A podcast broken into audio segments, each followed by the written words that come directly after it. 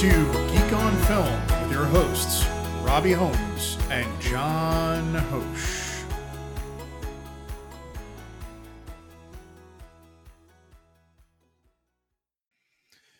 Hey, folks, welcome to episode nine of Geek on Film. I'm Robbie. Hello, everyone. I'm Jon. Uh, this week's main review, as you saw in the title, is Don't Worry, Darling, but we do have a bunch of other things to get through. Uh, and we're going to discuss this week uh, television shows that are sort of ongoing, uh, a few movies that are current and released, uh, either new releases or uh, new to you, uh, and then our main review. So let's jump into our episodes of television. Let's talk about She Hulk. What'd you think of this week's episode of She Hulk, episode six? So episode six is the fun episode where um, Jen it's like it kind of breaks up whatever's going on in the in the show because it's a wedding episode and um, she breaks the fourth wall and she says, you know, this is this is how weddings happen. They always just come out of nowhere. So um, I think again, I I really enjoy this show. I enjoy everyone on it. I think it's a great ensemble piece. Um, I th- to me like my only criticism for the most part is like sometimes the CGI looks a little iffy Mhm. and they're too short. I really wish that these were like an hour long uh, every week because um the second I like finally start getting into it and really really enjoying it, I get the credits. So, Yeah. Yeah, I think this was another one where no post credit scene or mid credit scene. Uh, so that's uh, again strange. I, I'm starting to think it might be related to the fact that they reordered these episodes. Um, that was Mm. one of the things that I had heard is that episode one was not supposed to be the first episode. gotcha. Um, and they felt like they had to shift things around storyline wise, and I think also probably a little bit of rendering wise. sure, sure, Um, yeah. So I think this is we're starting to see a little bit of the fallout of that. Is that's why I don't think they have these like fully fleshed out rendered sections that include She Hulk for those uh, post credit scenes, Yeah. um, because I feel like they probably allude to something that was what the previous next episode was. Mhm. So um, it just feels a little bit like uh, they they shuffled things around, so they had to make some changes. Yeah. Um, At least I've heard that the order has changed, and that's uh, been reported on a couple of podcasts. interesting. Um, I do think that the show has really hit its stride a little bit in this episode. I think it got back to sort of the funness. I think the CGI was a little bit better on this episode, in my opinion, than the Mhm. previous ones. Um, and I think the uh, Jameela Jamil is is awesome. I think she was so great in this episode, um, and she looks like a cartoon character without being rendered anyway. Like they, her makeup and everything they've done with her look is so amazing Yeah. um uh, it really is uh it's so much fun to see her uh, i mean i i love her from the good place but like you know overarchingly she's one of the like rock stars that i was excited when they cast her. So um yeah i think this was a really fun episode and and, and silly and and fun. Like uh, you know n- not a huge uh th- theme moving uh story moving uh episode but i think you know she let us know that right at the beginning. Um yeah and and like um you know it's nice to kind of get a little bit farther away from the law firm for an episode um you know kind of with jen at the at the wedding um we do we do follow one um lawsuit that's happening at the uh at the firm with uh mr immortal i think his name is yep um, who actually in the comic books is a mutant. So I don't know. They didn't say he's not a mutant. yep So that I think that's like the second mutant that's been in the MCU that we still haven't talked about. So pretty cool. Yeah. Yeah, I mean that storyline was fun because you got a chance to see uh, uh Nikki and what's her name, Boot Boots, uh, Renee, uh, Renee come back together to figure out that story Right. and to run with it while Jen was away. So Mhm. fun, fun to bring those characters along and give them something to do in this episode where she was completely sidelined. Um, and it, you know, it feels a little bit like a bottle episode, but there's still a lot of other things going on. The bottle episode idea was that it would be cheaper to do everything in one room. Yeah. Well, this is not really one room, right? Like this is a venue. This is so I, I don't think they got the benefit of the cost. A lot of times they would do that when a, a season was running over in cost and budget. They would do an episode where somebody gets locked in a freezer or right, like those traditional tropes from the '80s uh, Right. sitcom world. Um, I don't know that they saved a ton on this one, to be honest. It's a little, but it's a little too soon for a, for a mon for a uh, a montage episode of past episodes. So It's can't, true. Can't do that yet.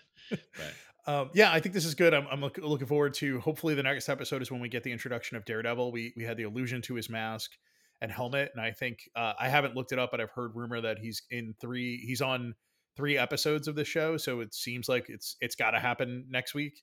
Cool. Um, so it'd be fun to have him reintroduced into this world uh, as Daredevil and not just as uh, Matt Murdock. So but like we've this is what the sixth episode. How many episodes in this season? I think it's ten. Like we're we're getting we're getting to the end here, Yeah, and and we don't uh, really have an understanding of who the who the big bad is. But I don't uh, think they're. I mean, oh, I know. Yeah, there's a couple. Yeah, I, they're they're alluding to someone wanting to get Jen Walters' blood. I'm assuming it's. um I'm assuming it's what's his face from uh from uh the Incredible Hulk at the very end of the Incredible Hulk. Uh, Uh, the leader. Oh yeah, leader. Yeah. Yeah. Um, Um, that's Tim Blake Nelson, and they confirmed he's coming back into the Marvel universe, which is exciting. yeah. Um, I think if it's the leader, that's fine. I think the other story we could have been heading towards is Red Hulk, where um, Mm. somebody. So we don't have, uh, in you know, spoiler for the comic book. It was Thaddeus Ross was Red Hulk. hmm. Um, so and that was a big, long, drawn out story uh, uh with a mystery in it. Uh, and we don't have so William Hurt passed away, so that Mm. actor is no longer with us. Uh, so I wonder if they're going to do a Red Hulk, and would it be viable to land the Red Hulk as part of the Thunderbolts uh, in the long run? Because there's a lot going on, uh, and I think they're trying to figure out. I think what what the next steps are, and at some point, Mark Ruffalo is going to step down and not be the Hulk anymore. So they're probably going to want to move forward with the story. Um, and I could see She Hulk falling into the Avengers, and I think there could Yeah. be an easy Red Hulk story. well, apparently she's already slated to be in um the next uh Captain America movie. So Oh, nice. so there you Sweet. Uh, ready to jump over? Let's go to Rings of Power. Have you uh, did you watch this week's episode? I did, man. I'm at the I'm at the point in the show now where it's all just kind of a big old blur now, and I, like I'm my, like I'm overloaded and I'm oversaturated, and Yeah. there's there's um there's a lot of information being thrown at me, and there's n- not enough forward progression. Um, I'm still enjoying like the visuals, the acting, the music, the production value, everything like that, but I'm just um I'm just getting I'm just drowning in in Tolkien lore, and uh, it's not necessarily a bad thing, but I'm enjoying it. But Yeah. I'm just, I just don't know what the story is, you know. Um, it's interesting. I'm, I'm uh, you all can't see me. I'm just nodding. Uh, I feel very similar to the way, to the way Jon is talking about this. Um, I, I feel like we're taking a uh, master's level course in the appendices of Tolkien's writing, is what it Mhm. feels like to me. Yeah, um and and and that's great i think it's super fun but unless you want to become a tolkien scholar and you have that f- like familiarity with the characters and the lore of the rest of the universe and why these things are becoming important and and i don't have that facility it's not at my fingertips to be able to Mhm. pull on future lore as some others are like Yeah. um you know the, there's a the house of r podcast is mallory and joanna robinson and Joanna is slowly becoming, in my opinion, like a Tolkien expert. hmm Um, she's steeped heavily in these in the material, but she's like now reading books that have done like critical breakdowns and explanations of things. Like we're we're getting to scholarly level knowledge is where she's heading, and there are scholars and people who have PhDs Oh, in sure. Tolkien. Yeah. Um, Fluent so it just feels yeah it feels to me very similar to what you're saying which is i, I i'm I, I watched the episode and i i tried to remember back any of the details from this episode and i'm like it's it's just uh, it's it's not there i can't pull it uh, Yeah. I, I can't you know Um, yeah, I was like off the top of my head, and and I didn't take any notes to to to bring to the table today about the show, but um, it was like there is some interesting stuff with the stranger that that fell from the the heavens, yep and then there were boats at the end.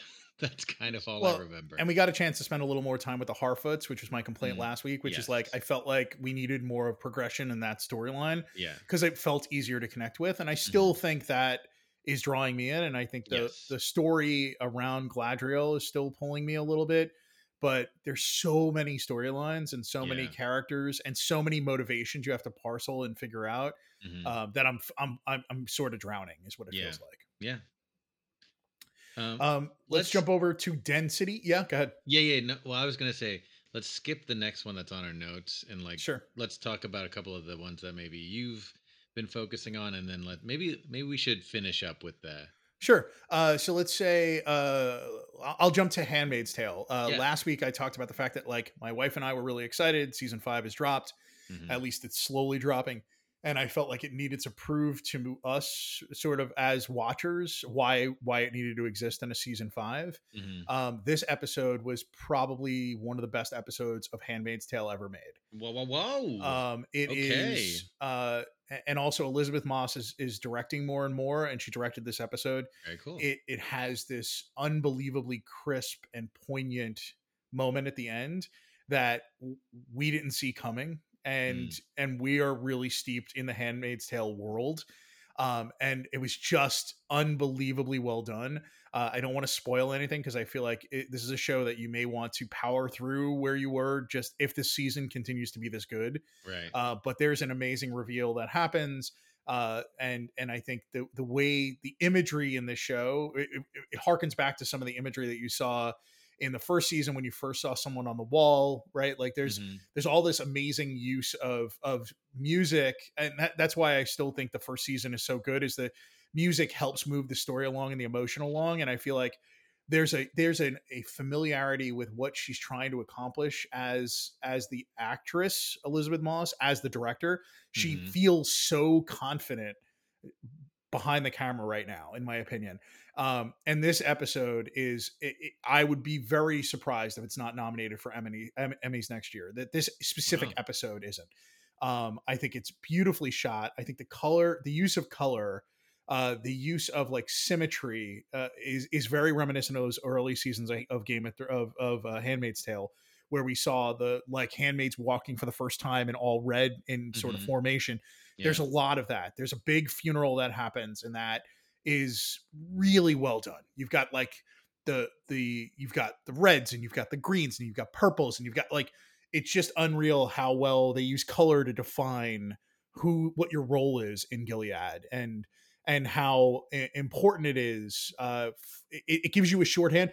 It's it's almost the antithesis of what we're talking about in rings of power like they're they're giving you a shorthand to know what's going on whereas rings of power is giving you a lot of verbiage and a lot of backstory Right. and and you're getting these cute quick clicks of color and sound and music that are triggering what you should be feeling or remembering Mm. and i think that's amazing i think i'm just very impressed with what elisabeth moss has been able to do in the last couple of episodes she's directed and i think this one was was fantastic it's, it's almost as good as season one episodes and i think season one is one of the better seasons of television i've ever watched so That's awesome. um, it's it's really impressive I don't know if I'm going to get back into it, but it's very you're you're enticing me. You're enticing me. um it's brutal like Yeah. and, and, uh, you got to go know when you got to go in with that your eyes open and know like season 4 was pretty brutal Yeah. um and it has a moment of elation that's pretty unbelievable but um season 5 so far has it started off and it was a little it felt a little wobbly uh just sort of resetting the world and why we're there Mhm. um, but this episode was just so sh- assured of itself and and really understood um, and and you know if if they were if they were carving some new cow paths in the first episode they paved the road in this one like Ooh, it is powerful how solid this episode felt cool.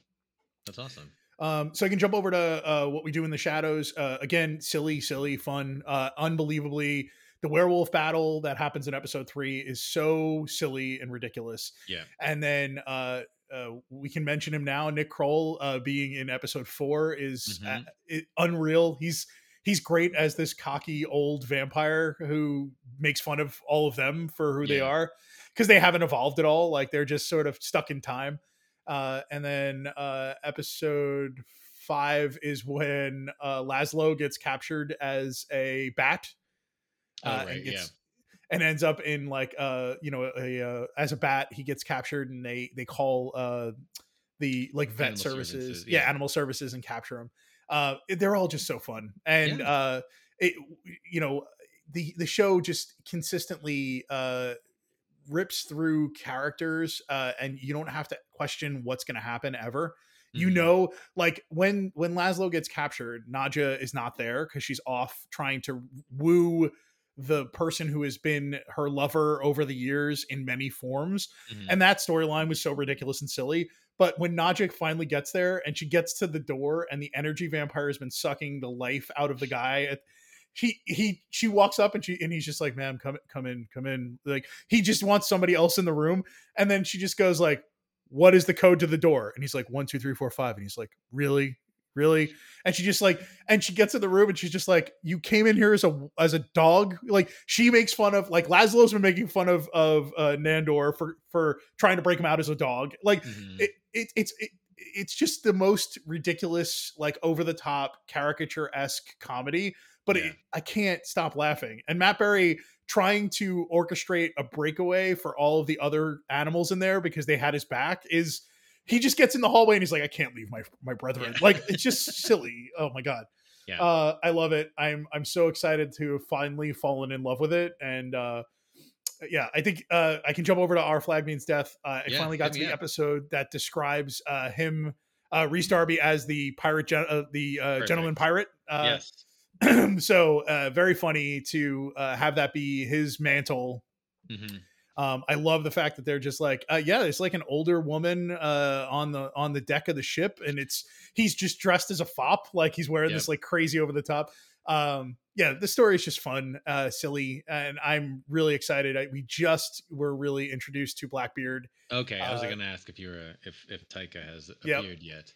He has just landed. Uh, so yeah, uh, fun. I, I'm really looking forward to more of it. I can't wait to see where it goes. Um, I think uh, this week I didn't get to any reservation dogs. Uh, it's been uh, mostly on comedies and, and trying to catch up with Andor and, and other things. So um, Nice. why don't you talk about reboot? Uh, I, I'm I'm intrigued and it's something that we added to our queue that we're going to totally start Oh, watching. awesome. I think. Yeah, so reboot just came out. It's a show that's on Hulu. It's um, it stars uh is uh stars Rachel Bloom um from My Crazy Ex Girlfriend fame, and she is a um, she is a sh- she becomes a showrunner for a show that she pitched. Uh, which is a reboot of an old uh, television show that uh, occurred in the early 2000s and it was so weird for me to hear them like early 2000s and, and they're already rebooting things god i'm old um, but they want to bring the entire uh, original cast back, which is um, which is Keegan Michael Key, Johnny Knoxville, uh, Judy Greer, and then um, uh, there was a young boy in the show, and now he's all grown up, and that's played by uh, Callum uh, Worthy. Um, and the original show was um, Judy Greer was uh, uh, Judy Greer and Johnny Knoxville are um, parents to this guy Callum Worthy, but they are divorced, but they still live together, I think. And Keegan Michael Key is the new husband. Um, so it was kind of it's kind of really interesting where they want to like you know that that show's been over they want to bring them back so now it's it's it's uh i think it's from the same creators as um modern family i believe so you Mhm. know it's it's very much in that style of kind of like um very funny kind of slice of life but it's like a hyper reality but it's like also putting together a tv show and there's a lot of great dynamics um on the show. Uh, paul reiser was the was the creator of the original show and all of a sudden he comes back to work on this show um, which which uh, keegan michael key wanted to come back like his character wanted to come back to this show because it was going to be a little more edgier and and um and and now with paul reiser back it's just going to be kind of like a, a sitcom and stuff.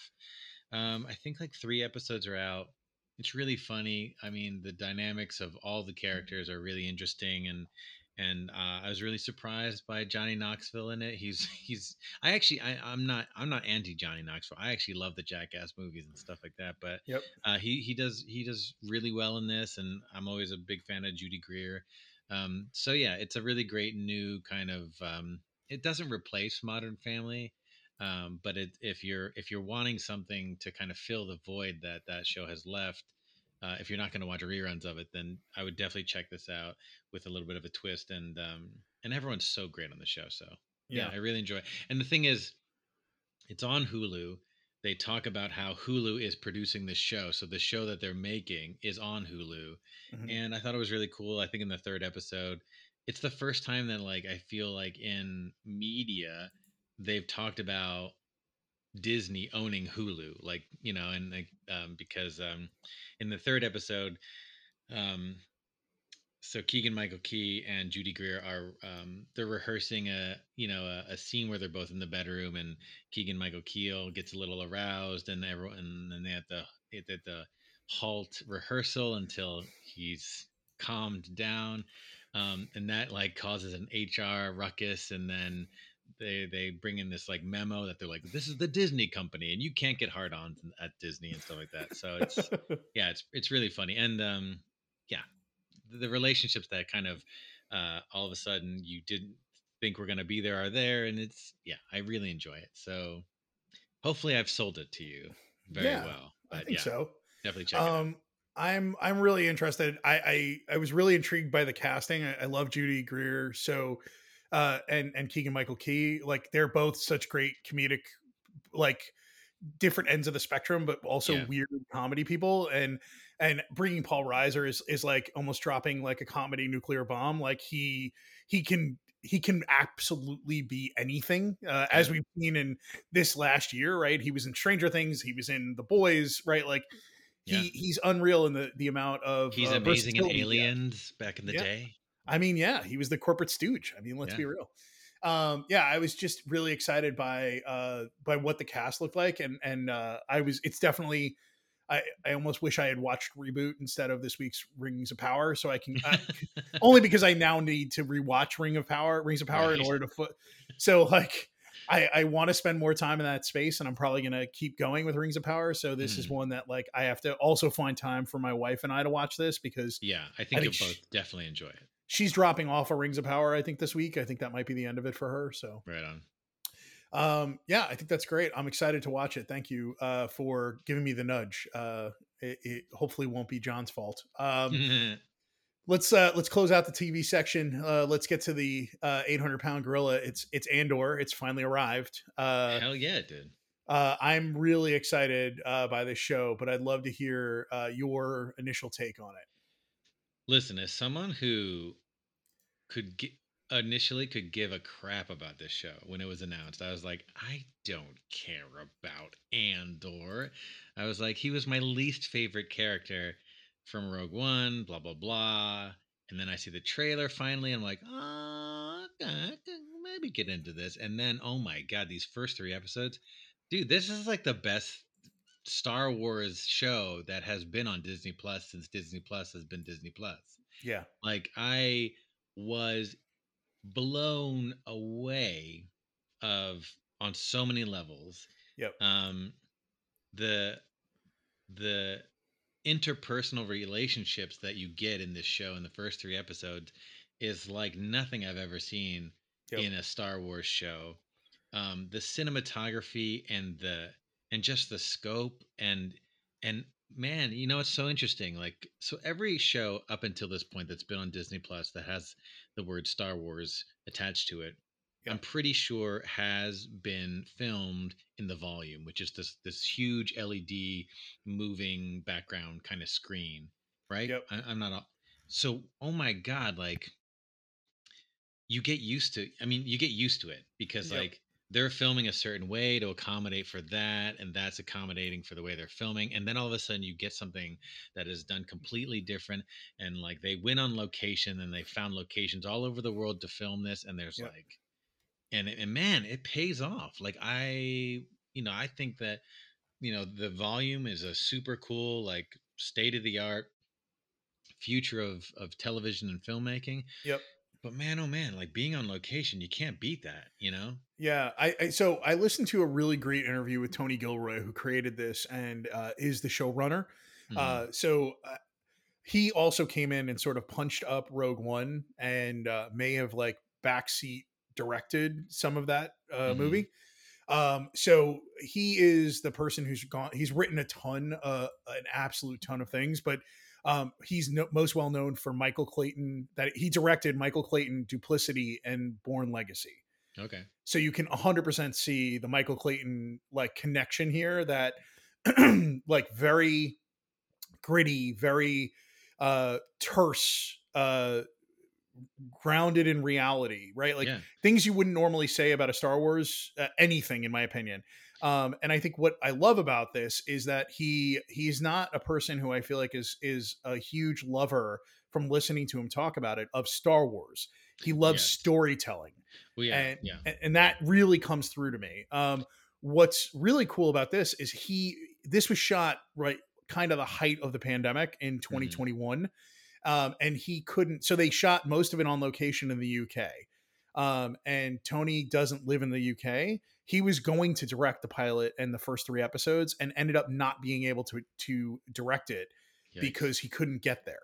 Sure. Um, so uh, he ended up actually, it was directed by, um, so the cinematography is A- Adriano Goldman uh, for this, and the director was Benjamin, uh, was Toby Haynes. Um, and what it sounds like is uh, they worked remotely. I think that Tony Gilroy was like on camera on like a Zoom with Mhm. Toby, but Toby was driving and and they had this amazing working experience. sure. Um you know the, the show opens with Andor walking through I, I don't care what planet it is, but he's basically walking through the red light district Yeah.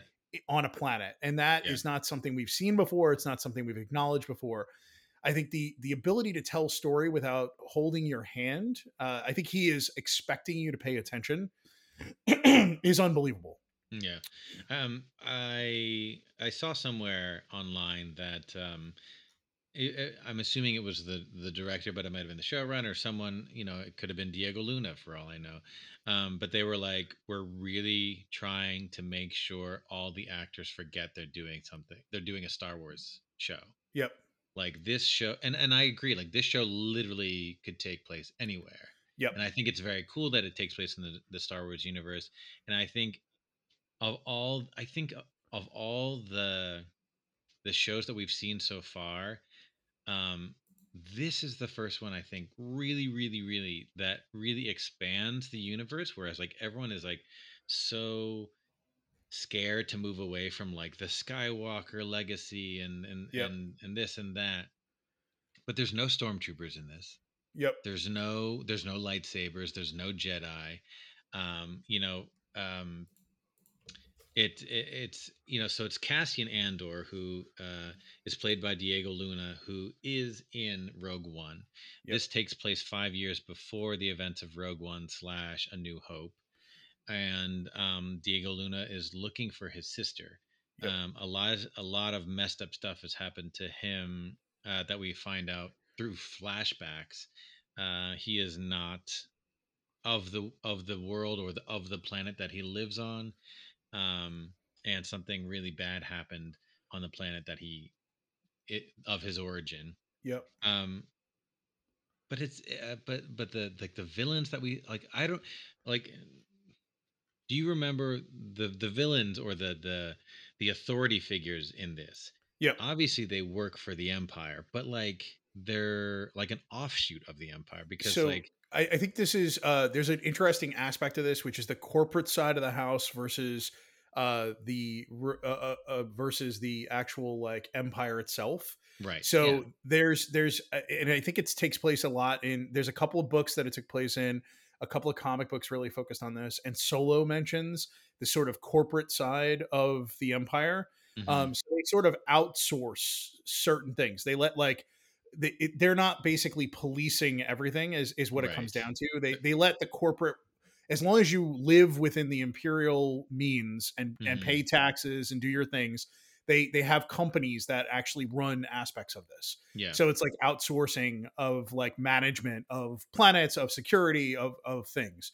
Um, and yeah, I think they they are part of uh, sort of the corporate conglomerate that's responsible for the trade sector. Is the way I think it comes across uh, for this trade sector for pre Mora, right? Uh, right which is Preo Preola Preox Morlana is the name of the authority that they're a part of. Gotcha Um, so uh, the the main villain that we've met, I think we met him immediately, is uh, uh, Syril Karn, played by Kyle Soller. Um, he's sort of an extremely uptight uh, deputy inspector in this uh, security company that is uh, under the corporate umbrella of the empire. Yeah, he's kind of like a he's kind of like an acolyte, or he's just like a he's like a very he's like a he's almost like a, a like a uber yes man of, Yep. of the corporation whereas uh his, his superior is kind of like just wants to keep the status quo Yep. and just like wants to you know like sit back on his laurels where um Syril Karn is like he's like the new eager up and coming like I want to I want to make sure that we're taken care of like uh, because what because in the first episode it's a little spoilery but um, you know uh, Diego Luna is looking for his sister he runs into two officers uh, and unfortunately both of them end up dead so thusly um, so thusly uh, uh, Syril Karn is going after D- uh, Diego Luna's character, um, Cassian Andor, to, Yep. to bring him into justice.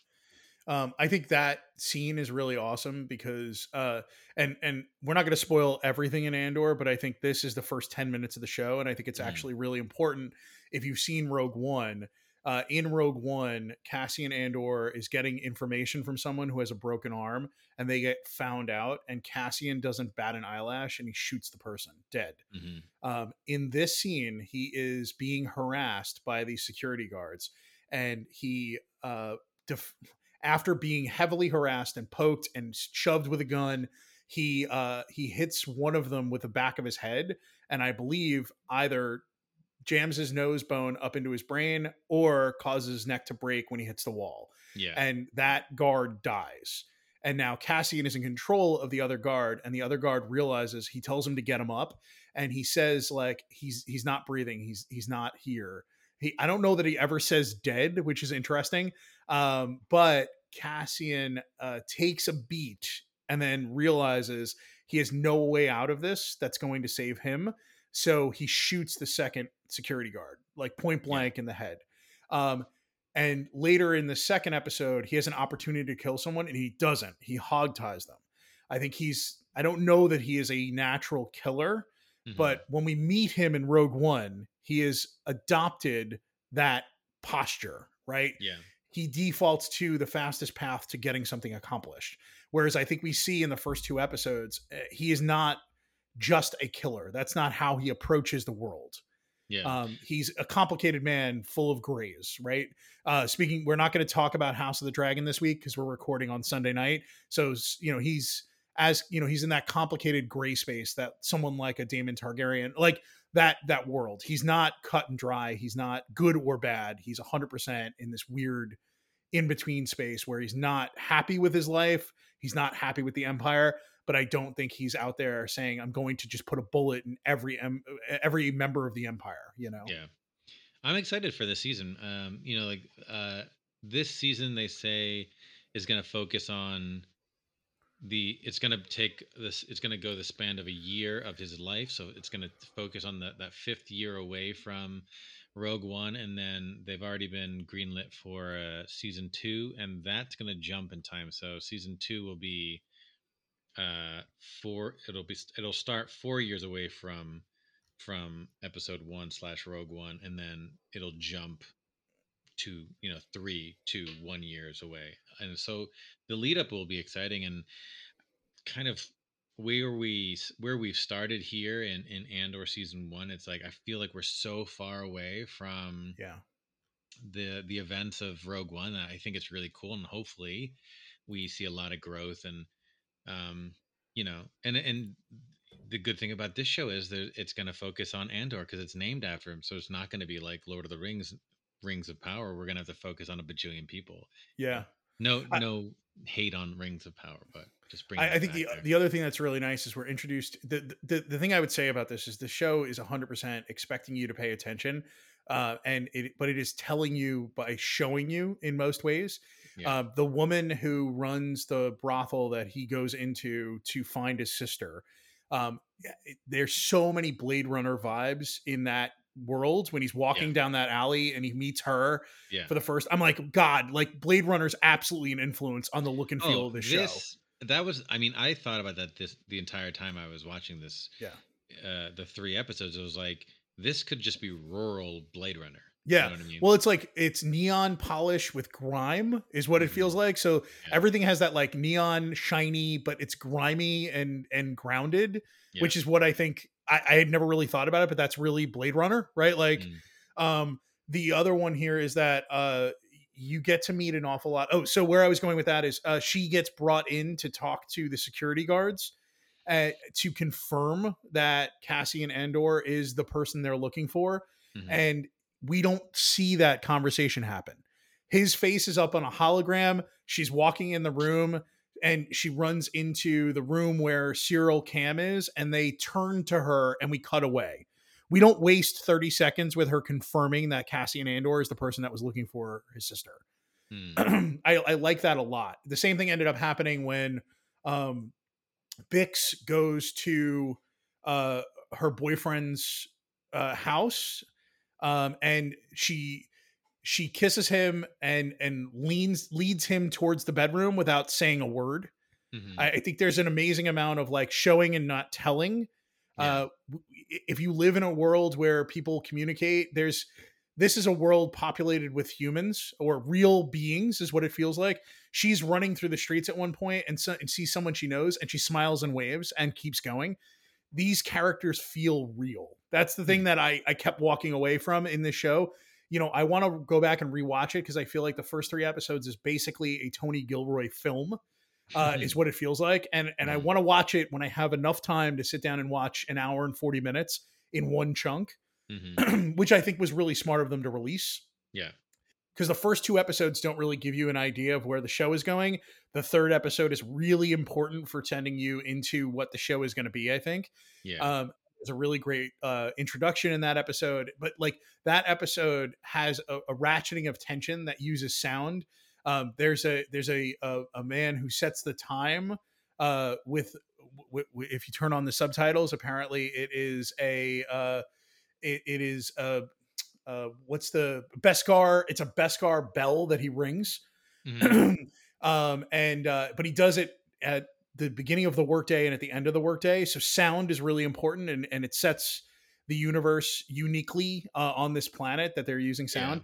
But when they're trying to alert one another that something is going wrong, they all bang on metal. So there's this like fever pitch of the of the sound moving through the city that yeah. they're letting one another know to watch out something's happening um and i Well, thought that- that was really great Yeah, I mean the other cool thing about that I, whole idea is like that is pretty low tech. Yes. Whereas like we're in Star Wars where you think, you know, you think although took place a long time ago in a galaxy far, far away, it's like it's a space odyssey and to use I don't know, something very like human, like just like clanging on a drum or clanging on making sounds uh, almost like smoke signals or or Morse code. Yep. Um, that's pretty low tech, and I think that, that's a really cool thing that happens in the show. There's also a really there's a moment that happens in the show where Andor um, and uh, Stellan Skarsgård meet, and then you know they get interrupted, and there's like this action sequence that happens, uh, and it takes place in one room, and like it it. it I think on paper it would be pretty boring, but man, oh man, I was like, it's very exciting, and all yeah takes place The- in one room. tension No. ratchets up really fast Yeah, and there's like not a lot of like, I don't know. It's like you just got to see it, I guess. Yeah. um, I, I think this is a show that um is visually compelling and unique in the star wars universe and Mhm. i think it's it, it, it really is a nice um, sort of balancing act to what Mandalorian has been. Mandalorian feels like a fable or or like a uh, like like a story uh, that's still set sort of in the Star Wars of the of the Skywalkers, and this Well, feels yeah, like I a mean- really grounded, gritty other side of the table. Sure. I mean, as much I I love the Mandalorian. I think Yep. I think currently I think if you were supposed to ask me my favorite character in Star Wars, I'd probably say the Mandalorian all of a sudden because that's all I can think about. But I mean, call a spade a spade. It's fa- it's fan service. Yeah. You know, it, it's it's and you know, Jon Favreau has gone on on in, in interviews saying like I'm I'm looking at all my old toys and figuring out which ones were never in or did not get spotlight on in like the movies and stuff and that's what i'm putting in here you know i want i want this thing from the video game and this thing from that and this thing from that you know so um yeah I, whereas i think that this is like i don't know how they got away with with disney not intervening so much but i feel like they really are are, are writing their own story mm-hmm. without some someone behind them whispering like hey you gotta you know, you got to put a man, you got to put a, a Mandalorian in here. There's got to be at least a Mandalorian in the background, or yeah, or, you know, like you got to reference Jabba the Hutt or something. You know, anything. Um, there's yeah. not any. It'll be interesting to see when Star Wars starts to make its it, it to like expose us to the Star Wars world that we know. Um, yeah, and and we will get that. Um, like um, I'm sure Mon Mothma is, is uh, you know she's in the first. Uh, that character is in um, is in I think yeah, she's in episode or she's in Rogue One, isn't she? Yeah. Yes. But she's definitely in episode 1. Uh, and she's a character in this, so we will they will definitely eventually get more Star Warsian. Yeah. But right now, I mean, what a great way to kick it off. Um, so you said your favorite character is currently uh is who now? Din Djarin, the Mandalorian, right. probably. Uh, so for me, I have to say, uh, it, it, has changed after all these years.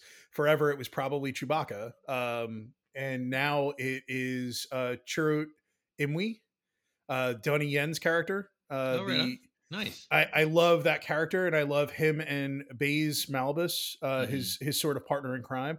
Yeah. I love the idea that there are people who are force sensitive but are not Jedi, and mm-hmm. that they believe so heavily in in the Jedi and in the worlds that they yeah. dedicate their life to supporting that space. Uh, you know, I just I, I thought that was such a great character and and one of the big standouts. I think Rogue One is probably my favorite Star Wars movie that's come out in the last decade.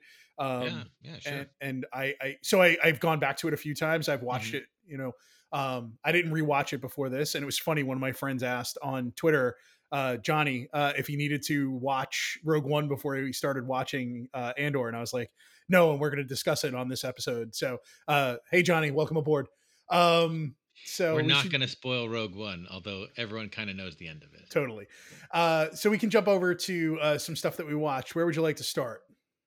Uh, I'm gonna. Uh, I kind of put a list together here. I'm just gonna go down the list and not talk too much about um, the first one. But I finally um, had some time and um, feeling a little lazy. So my wife and I were just on the couch and it was uh, afternoon. So we popped on Pinocchio, the mm-hmm. new pseudo live action, mostly live action uh, Disney Plus version starring Tom Hanks, directed by Robert Zemeckis. They've worked a lot together, and Robert Zemeckis loves motion capture and performance capture. Um, this is a effing weird movie, man. And I don't and um I don't know if um I can't say that I've seen the original animated Pinocchio uh straight through. Um so I can't tell if like just like Disney's Pinocchio in general is just a little weird or it's just this is weird. Um but um uh, Tom Hanks is, you know, he's he plays Geppetto. He wants he wants so badly for Pinocchio to become a to have a real boy, and he builds this puppet that looks exactly like the animated one, which is like, I guess, I guess they did that with like Lion King and everything. It's like, well, you look like a real lion now, an animated lion. So, um, so yeah, and it's just it's the story of Pinocchio.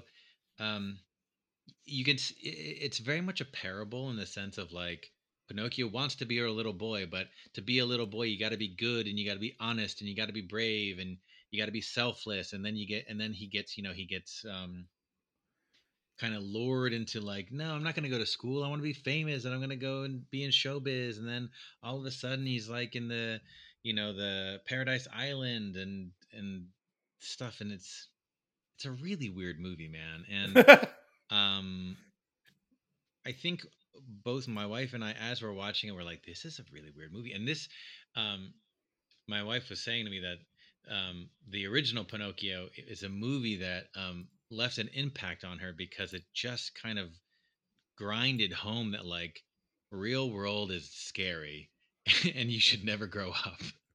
Um, but one of the really weird things about this is I don't know I don't know if you knew this, uh, Robbie, but uh, Joseph Gordon-Levitt is Jiminy Cricket. Yeah, I, I've heard uh, that he makes some choices. Y- Yeah, uh, and I don't know if they're problematic or not, but they are really weird. You know, obviously, I don't know if he did performance capture or anything, or he just did voiceover, but um, but it's it's it's weird. It's it's definitely weird. Tom Hanks uh, has quote unquote, and I say in big air quotes, uh, since you can't see me because this is a podcast. He's got some songs in this, and I was like, oh my gosh, like I think that it's he sounds better than when like Russell Crowe sang in Les Mis, but I was like, yikes. And then um and then the the the kid who they got to voice Pinocchio, you definitely know that he's just like in a sound booth, like giving you know giving different takes on on dialogue and stuff. It just seems so contained. Mhm. Uh, again, like just to bring up Keegan Michael Key again, but like he plays uh or he voices Honest John, who is the fox who is in human's clothes and kind of lures Pinocchio away from going to school. He was like I think my favorite part of this. It's Mhm. such a strange movie. Lorraine Bracco is a is a seagull for a hot second. She's always I, I'm not a big fan of hers, but um it's like I don't under- I've heard multiple podcasts uh, talk about it up to this point, and and the way you're describing it, and the and the the sort of wearisome angst that you're describing this with, is the way they all sort of hit the same place. Mhm. Um, the big picture, Sean Fennessy and Amanda uh, literally spent like about 25 minutes trying to figure out like who is this movie for? Why why did we have to make this movie? Wh- Which have any of the live action remakes been good? Have any of them actually moved the story forward? Have the they? Jungle Book has been good. That's Yeah? That was that's the best one to Okay. this to this day. The Jungle Book is awesome. It was also the first, and it wasn't. It was trying to do something very different. It was Jon Favreau again. Yep. Um, but besides that, like yeah, like I haven't been really impressed with these. Uh, I'm looking forward to the Little Mermaid to see what happens there. Uh, something else that's like very, just like creepy corporate Disney, um, and not like a charming way that happens in this, um, which is like super different from what we were saying with Andor is. So Geppetto is a clockmaker, Yeah. and he has all these cuckoo clocks uh, in his in his um, in his home, and they're always going off. And every time they go off, they zoom into them, and it's either Roger Rabbit or or um, you know which is you know Robert Zemeckis directed, but it, then if it's not Roger Rabbit, it's Steamboat Willie or or Snow White. It's like just these like other Disney properties just shoehorned into the movie by being you know like Easter eggs in uh, as cuckoo clocks, and I was just like, Ugh, it's. I think if like I was maybe like five years old, I might like this movie, or like I might put this on if I'm just like, wow, you, like I just just go away and just like be confused. Like I, I need I need you guys over there to be confused about a movie, or like even just visually maybe mesmerized by a movie, but not want to like look into it too much. And I'd put it on, but I mean, I can also just like probably like put on a screener of like an aquarium and get the same effect. So yeah, I'm so this movie is not on my radar. I I will probably watch it only because I'm really excited about Guillermo del Toro's stop motion animation version of Pinocchio that's coming. yeah, don't watch this. Just watch that probably. Um, I've seen some like early, uh, uh, you know, video of what that's looking like, and it Yeah. looks visually stunning. And you know, Guillermo del Toro, like, and stop motion animation is is fascinating to me. Mhm. Um, so I'm really looking forward to that. Uh, let's jump over to our second film in this lot. Uh, where, where do we want to go? Um, so something that is uh, I did not see in theaters, but uh, is also now available exclusively on HBO Max is uh, Baz Luhrmann's um, film that just came out, Elvis. Mhm. Um, you were able to see it in theaters, right? I did. I saw it in the theater. Um, it was a spectacle to see it in a theater. Um, I, I I think my description of it would be uh, if you like Baz Luhrmann's films, you know what you're getting into. If you've if you've watched previous films of his and really love them, the Moulin Rouge, uh, Romeo Romeo and Juliet.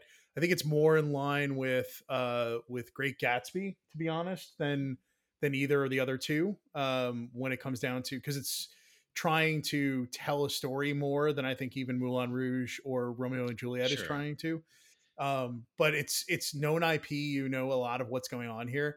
I, I think the the thing that makes this movie electric is is Austin Butler. I think his his take on Elvis is uh, is probably Oscar nomination worthy, uh, if not winning an award.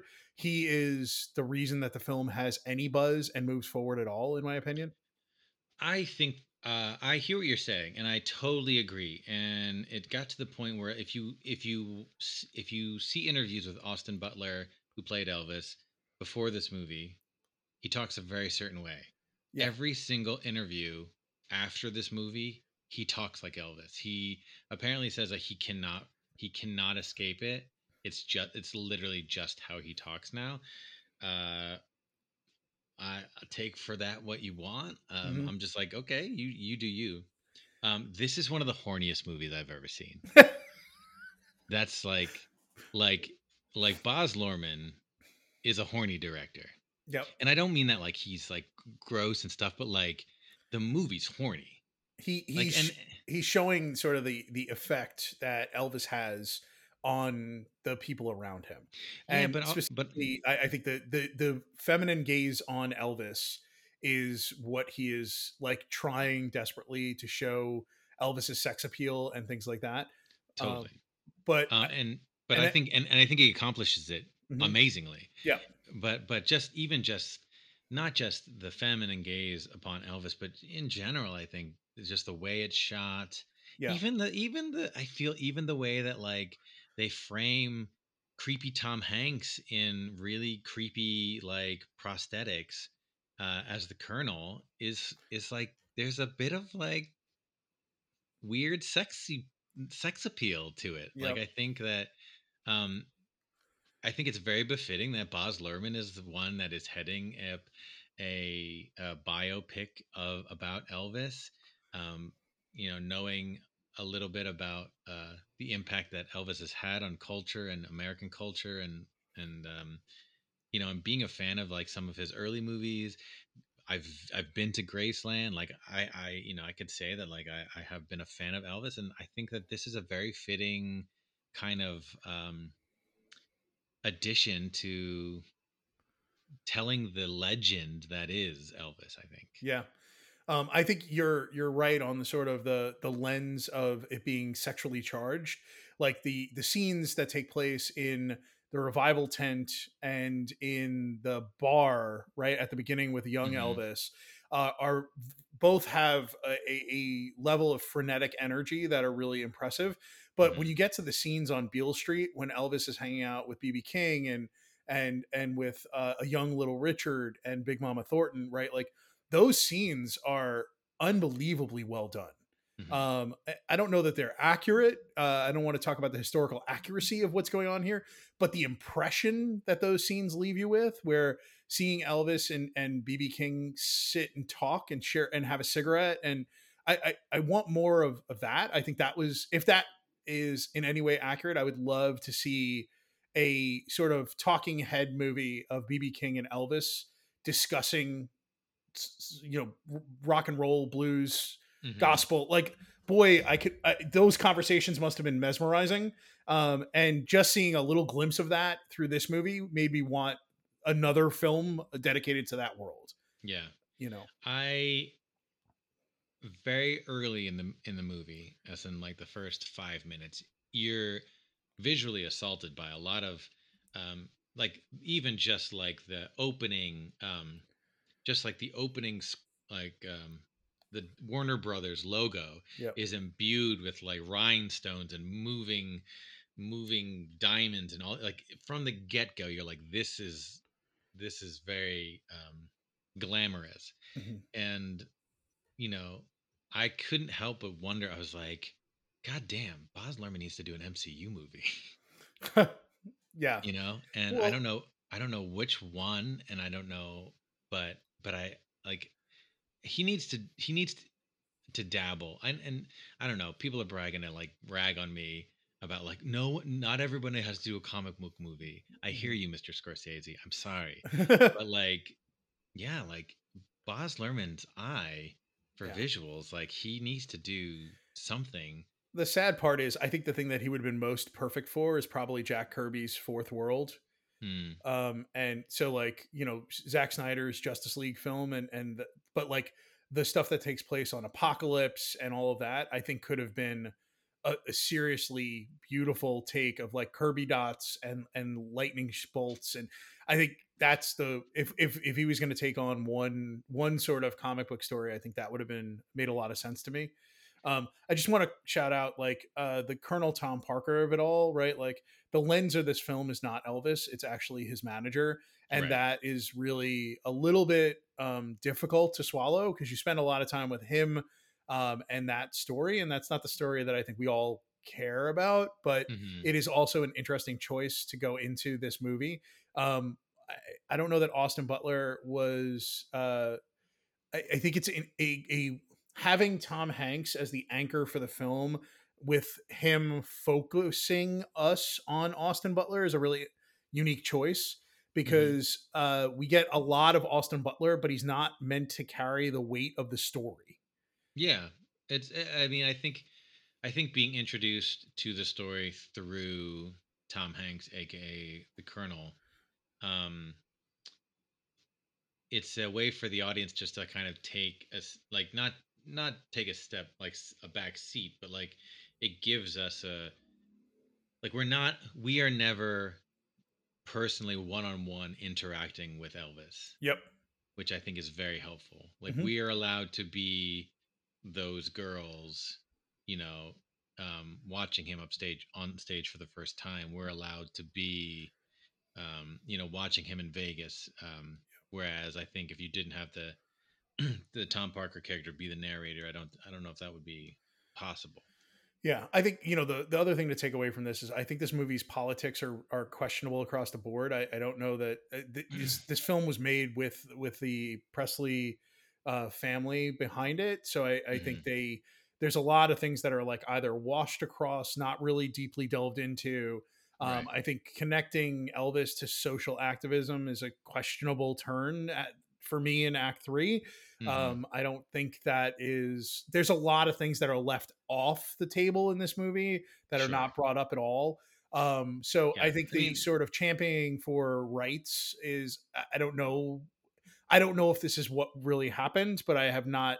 This is not the Elvis that I've been heard about my entire life. Right, I'm Mhm. 47 and Elvis has been omnipresent in my world. Uh, my parents both were huge fans. You know, like we listen to Elvis in my house. I I never went to Graceland. I've never gone and done that trip, but um, it just seems like there's a lot of decisions that were made um, to shine a s- different spotlights on Elvis's life than I think we've heard before. Yeah, um, and I think you're gonna get that whenever you get like the estate of whoever you're, you know, like Yep. it's it's the same thing that happened with the with Bohemian Rhapsody. You know, like the other members of Queen were very vocal about that script, so they're gonna protect their integrity and um, want to make sure that they're shined in in a in a good light. I think the thing that you know, because I didn't, I just knew it was about Elvis, and I knew that Baz Luhrmann was doing it, and I knew that Tom Hanks um, was in a really strange um, prosthetic.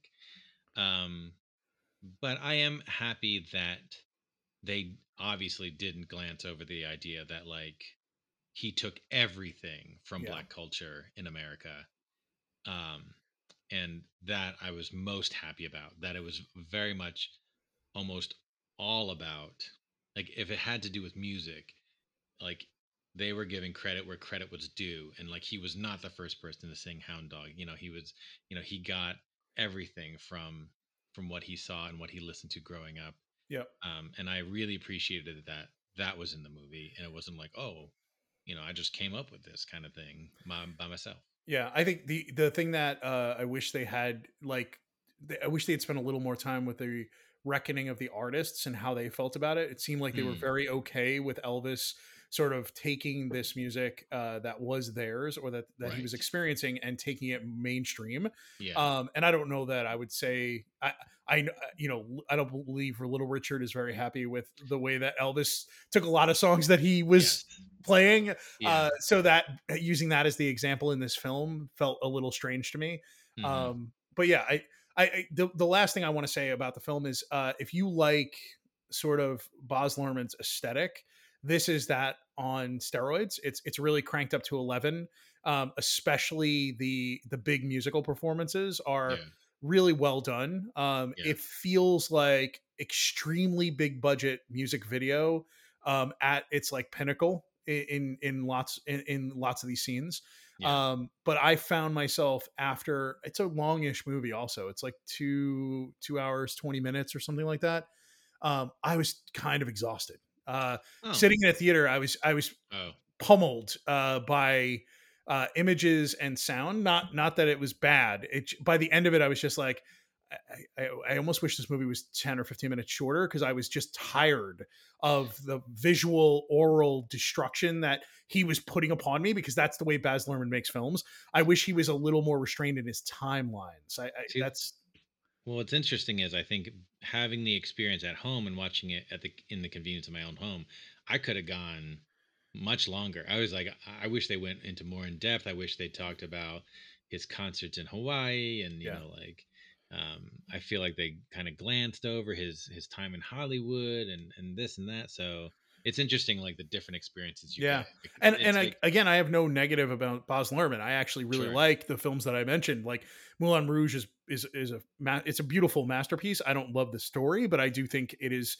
visually and orally spectacular. And I I think I fell in love with Romeo and Juliet again through his through his depiction, and it's Mhm. all the most like the you know the, I love the idea of of uh, I've I've always liked the idea of time bending in in taking plays from the past and time bending them a little bit. So that you know, you, New York's theater scene and, and off Broadway especially is sort of full of you know Oedipus Rex uh, set in World War II. Like I, I love, I always love those kind of turns. Uh, so Mhm.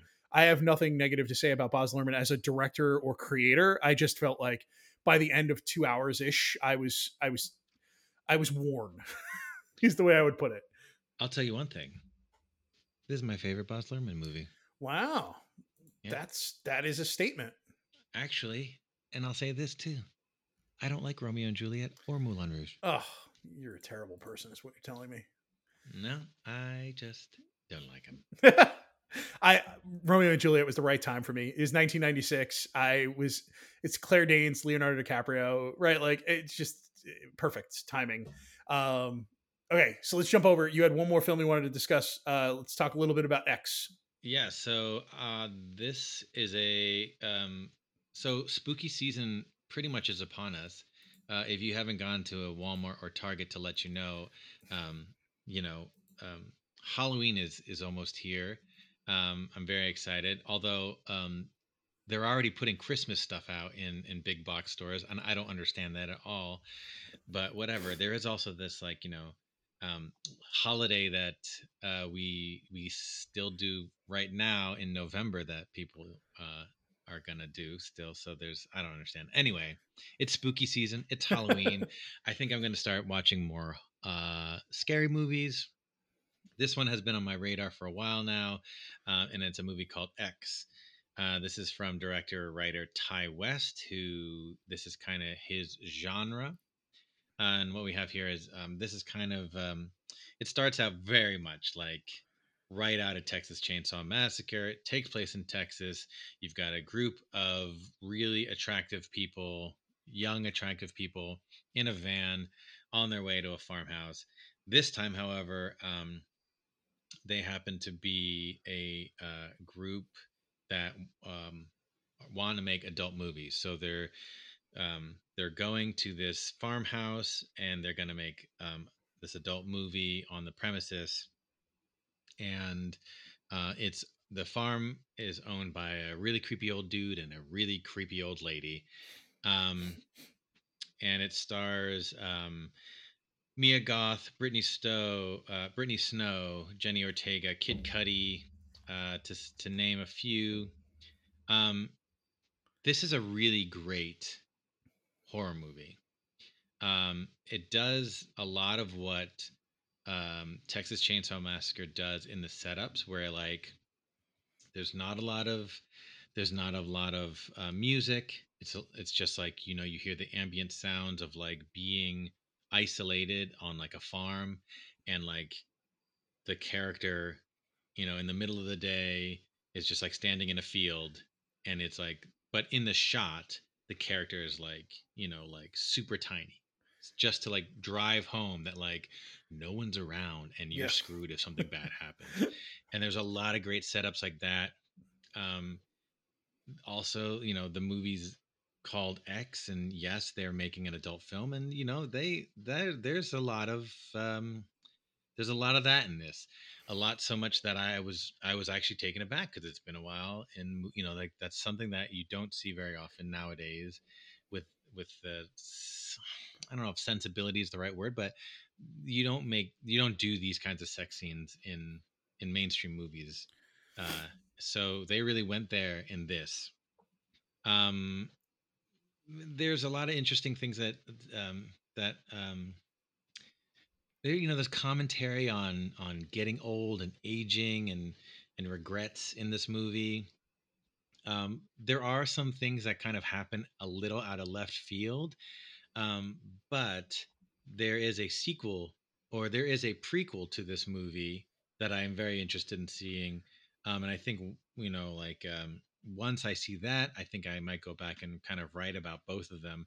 But there's a new movie that Ti West did this um, this season called Pearl, which mm-hmm. focuses on the older woman in this movie but in her like in her heyday because the older woman in this movie kind of talks about oh when i was young i was a dancer and everyone loved me and and um and my husband would do anything for me before he went off to the war so yeah I, I really enjoyed it i think it's it gets mixed reviews from some people where they're like this is stupid and it makes no sense and it's not scary but i think it like it, you know, it, it was it was horrifying when when people get hurt.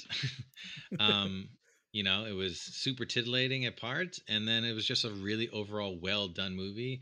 I think all the acting is is really really good.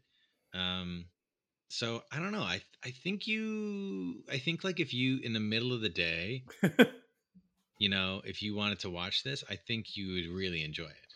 So uh, you haven't heard me say much. Uh, this is definitely uh, Robbie's a scaredy cat uh, and doesn't watch a ton of horror movies. So you actually just heard a real life pitch for me to watch this movie from my friend uh, because I, I I'm very intrigued by this film. It, it's sort of Ti West has become an indie darling. You know he is really beloved right now in the sort of film critics world. Uh, what's really interesting, and I've listened to a lot about this film and about Pearl, is that this movie was shot and then they shot Pearl at the same time um, with money that he hadn't spent. He convinced the studio to let him shoot the prequel at the same time. Wow. So these films were shot basically one after the other. Um, and I, I, I, think it's a huge risk that the studio was willing to let him take. And mm-hmm. I think it's extremely smart for you to take a risk on a smart upcoming director in a cheap genre right? right? Like horror films don't cost a lot of money to make. They often are a way for people to get their foot in the door, right? Like think back to Sam Raimi, right? Like he yeah. he and his friends made, you know, Evil Dead for you know twenty two dollars in a stick a stick of gum, right? Like in a, in a, in a high school gym, yeah. Right. I mean, it, it's unbelievable that that movie sort of launched many careers, including yeah. theirs. I think Ti West uh, really seems to have uh, gotten uh, buy in uh, early on in his career to be the guy that uh, people just believe is going to make something interesting. Mm-hmm. Um, and I, that's why I'm so, that's why I've been listening so intently is I'm intrigued by X. There's, it's full of actors that I think are uh, young and up and coming. Uh, I hear Mia Goth is fantastic uh, in the film.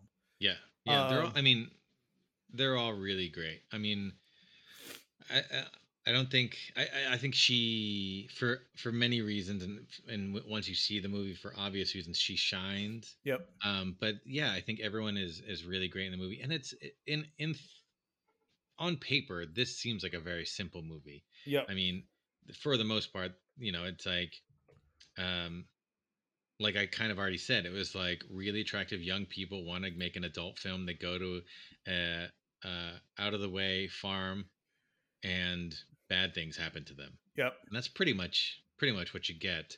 Um, but there are things that I haven't mentioned that happen that Sure. um, are worth seeing. And uh, yeah, I think I think you I think this is in your I think I think early early spooky season you should you should wa- at least watch this one. And I think I think the right way to do it is watch this first and then go back and watch, I watch Pearl. Pearl. Um, the trailer for Pearl is everywhere right now. So if you if you go, yeah, and we can also complain a little bit about trailers. Uh, good lord, uh, before the main review uh, film that I saw this week, I, I think I counted nine trailers. Um, Oh, yeah. and it's Yeah. also just like they don't know what trailers to put in front of what films at this point. They're sort of just stacking them all up. Doesn't matter genre. It doesn't matter.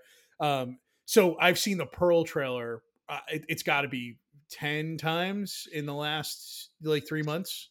Since we've started since we started recording geek on film and i've been more actively going to the movie theater i've seen the trailer for smile Oh yeah.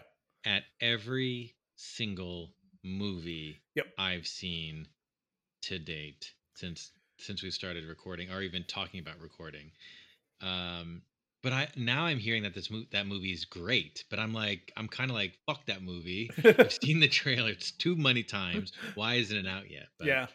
I don't know, Um, they're really laying a lot of track with that, in my opinion. That they they're Mhm. really wanting to make sure that we are aware of it, that everybody has seen it. I mean, I saw the Wakanda Forever trailer again today, or again yesterday, and I've been seeing that trailer now for four months. Like, I'm okay with that one though. it's a fantastic trailer. It still Yeah, gives me yeah. goosebumps. Yeah, But like that trailer has been playing in front of a, it, it played in front of Don't Worry, Darling. Like, Yeah. I you know, that and the Black Adam trailer, like Yes.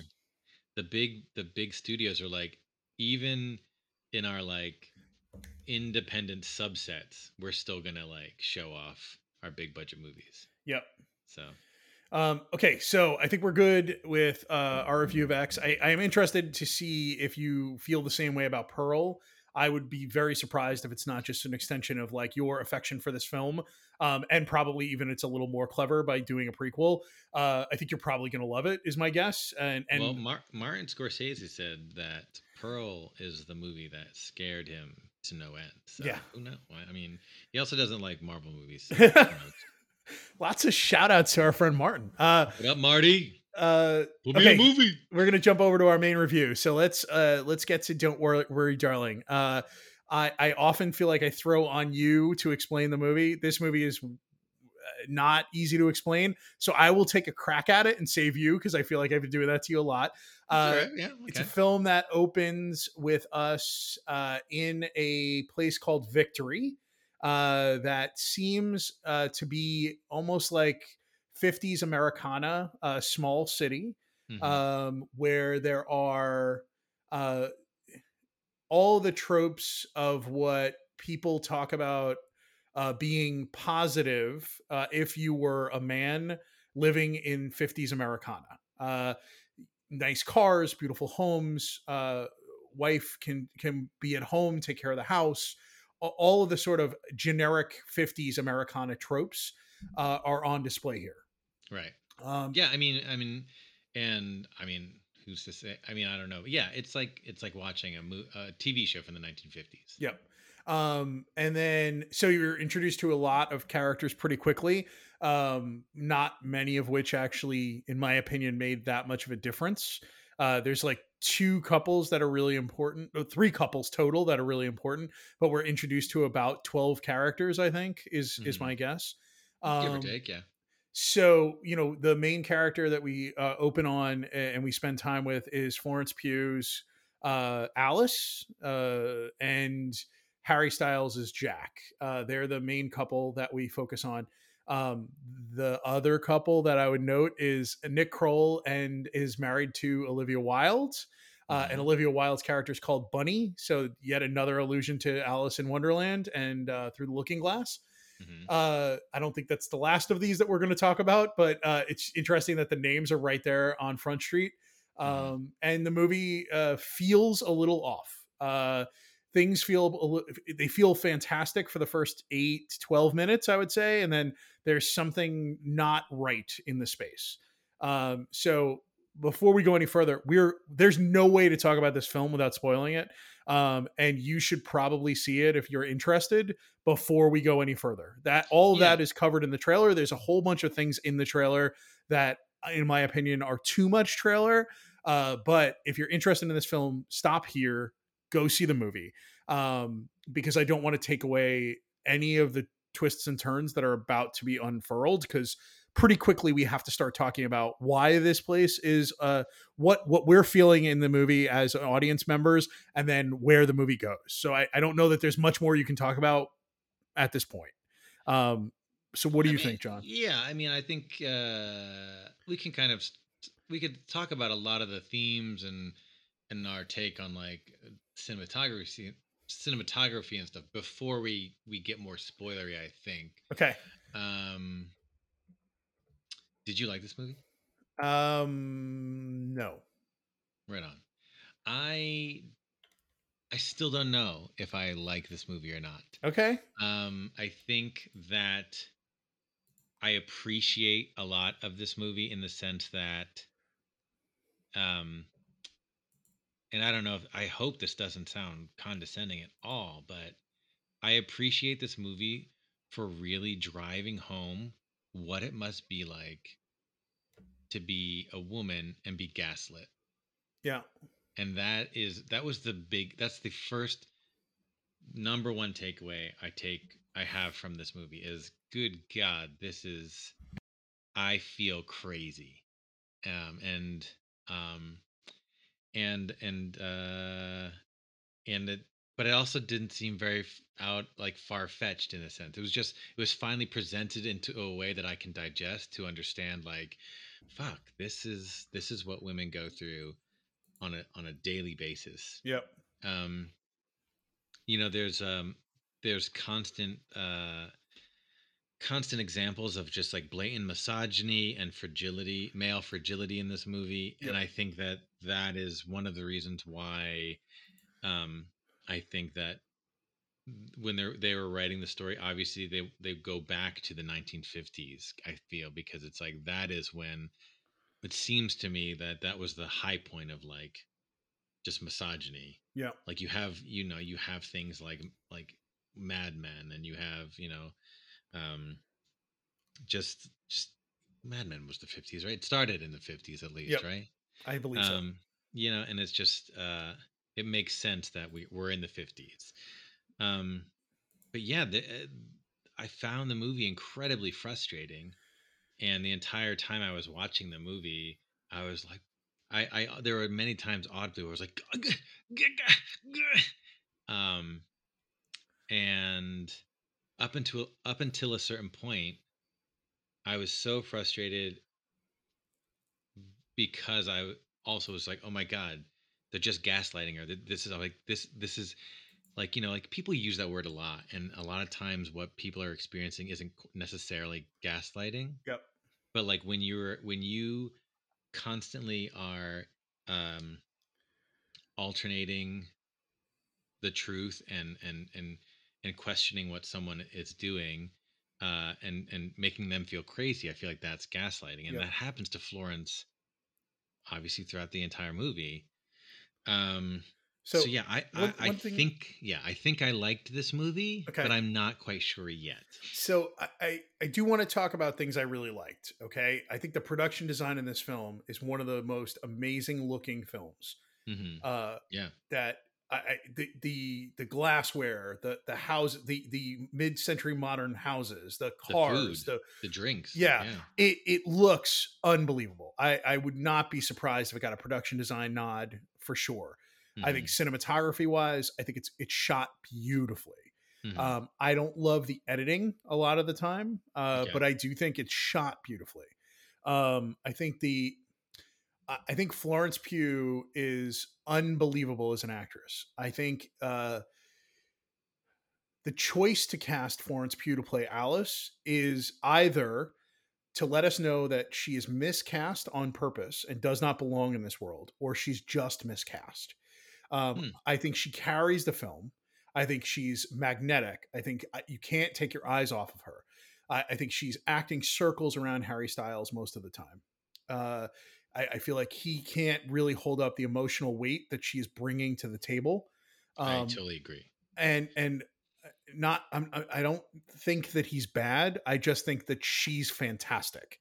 Um, I think I think he's bad at this point, and I and I and I say that and I say that with love, that he's not an actor yet. yeah, I think that I think I I totally believe that anybody can be an actor, but if you're gonna come into this kind of movie with this kind of tone and and this kind of story, Yeah. and you're gonna try to go up against uh, Florence Pugh, like you're out of your league, dude. Like you needed like five more movies under your belt before you even consider Well, this movie. she's in like 95% of the scenes of the movie. He's in like Mhm. 40% of the film, right? yeah, And and in those scenes, like he he just can't match her energy. He can't act her ability, right? Like she's right.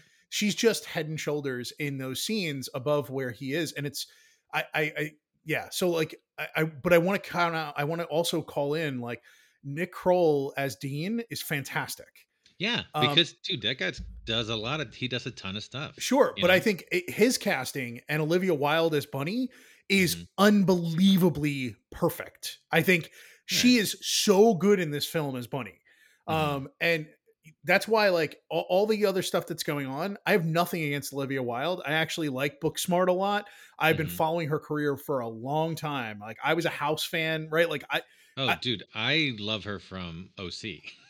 so you know we've been on board with uh, Yeah. so like i have I, I went into this movie wanting to love it because i Mhm. loved the trailer i i loved the aesthetic of it i loved so many of the actors that are in this we haven't talked about chris pine and gemma at all and Mhm. they are great uh Sure, I think also slightly miscast. Gemma Chan doesn't get enough to do, but she Mhm. is this like pointed, elegant woman who c- demands grace and elegance out of others, um, Mhm. which is really an interesting role for her to play. But Chris Pine as sort of like boss man, cult leader, charming, smarmy is is great. He's so good in this role. Um, I think when I one thing I've really loved is in the Big Picture podcast they they talked about this film and they they I think said they they felt like the film was also smug and self assured is the way like we have a we have a we have a we have a um, mystery that we know the answer to and you don't. And I feel like that is sort of the tone that Chris Pine has all the time. Like, I know why this world is. I know what's going on here right like and you have to catch up and i feel like he's sort of an a, a, a surrogate for I, I think the way the film feels the way it feels which is um like excited that it knows where it's going and you don't is is the way i would put it Well, yeah. I mean, I think that I think that he, if you like Chris Pine as his character Frank, is just being Frank. yeah.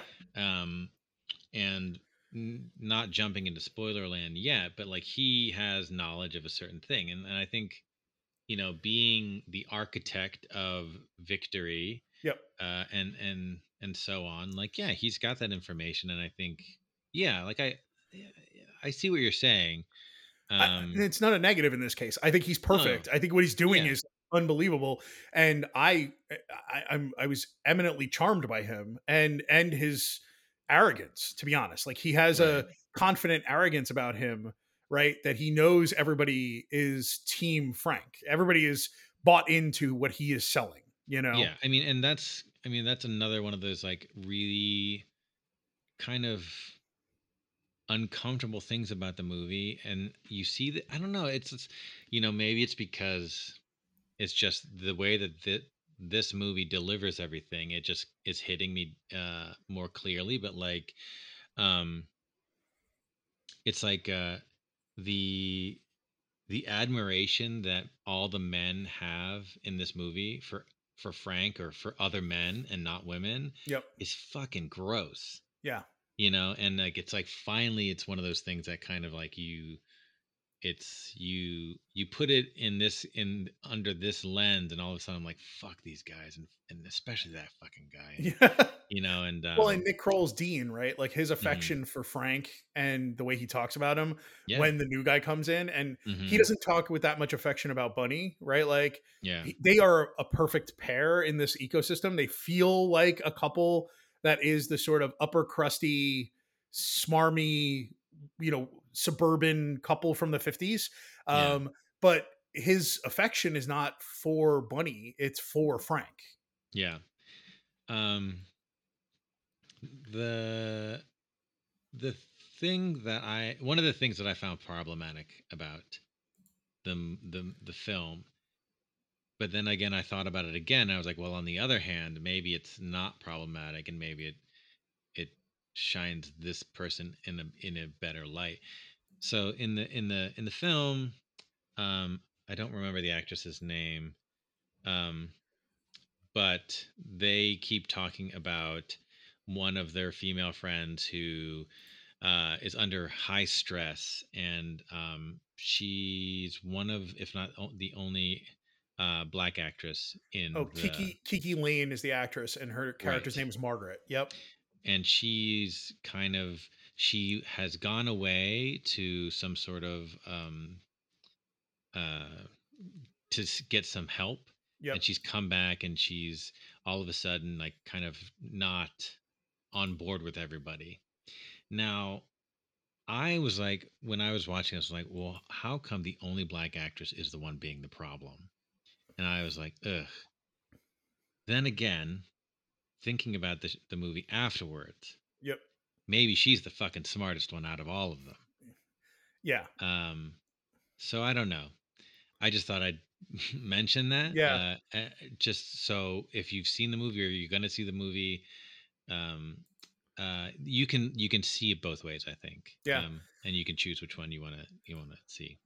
All right. Uh, I the last shout out on casting and people. I, I wanted to really talk about Kate Berlant uh, as Peg.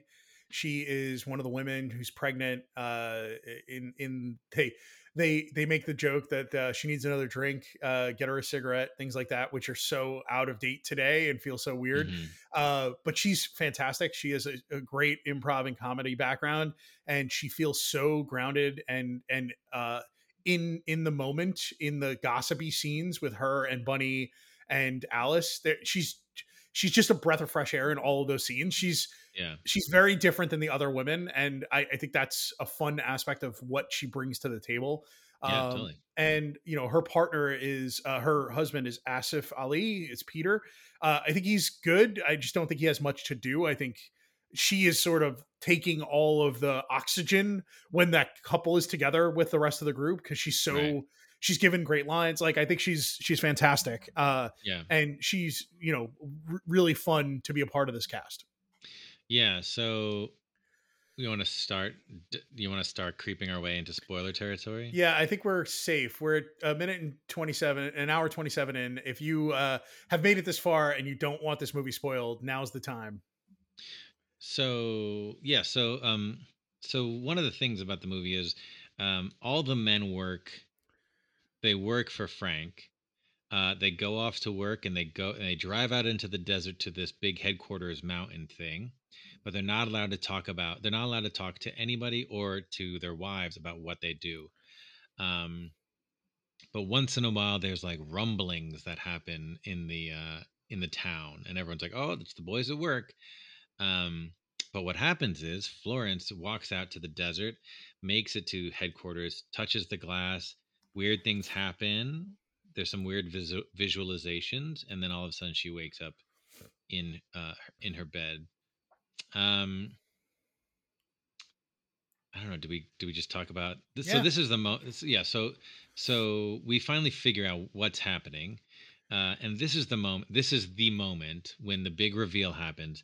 I audibly said, "Are you fucking kidding me?" out loud, because when you're in it, I was super frustrated. I was getting so frustrated, um, trying to figure out what what I was trying to answer these questions before they answered them, and I was just being I was probably just as fl- frustrated as Florence was, if not, um, I'm you know whatever. And then you find out that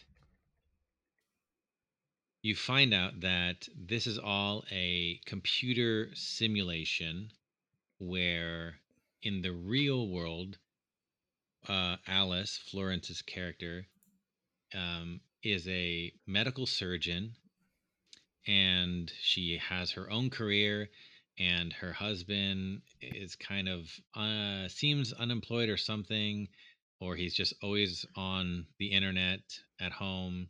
She's kind of looks like she's supporting both of them. And he's kind of like this like very he's like the epitome of male fragility i think. Yep. um but what happens is he signs up for this program. He drugs alice Yep. knocks her out so she's constantly living in this computer simulation so she's just living in this bed hooked up to an iv with like clockwork orange scanners in her eyes Yep. and he goes to work in the real world to support them and then comes home and joins her in the in in victory um so they can live out their lives um and he she can be subservient and he can be awesome and sexy and everything like that and i was just like what the fuck Yeah, are you I- kidding me I think one Like- one thing to, to note when he when you when she comes home from work, right? She walks out of surgery, she walks right to the apartment, she goes home. Uh she she you know, they're they live in a sort of small one bedroomish looking apartment. Um i- i- you know, it's because of what's going on in their world. He seems frustrated with her that she can't focus on him while she's Mhm. working. Um but it sounds like he's listening to a podcast. I believe he's listening to a podcast called Victory something, Mm, and the podcaster is Chris Pine. So I Mm. think he is sort of been listening to this like uh pitch. conspiracy yeah like podcast and uh and that's sort of where I think all this starts. Um Yeah. There's one pretty wicked question that they ask, which is just uh do you have a previous relationship with this person that you're going to bring into victory? And the answer is yes or no. It is not wife or girlfriend.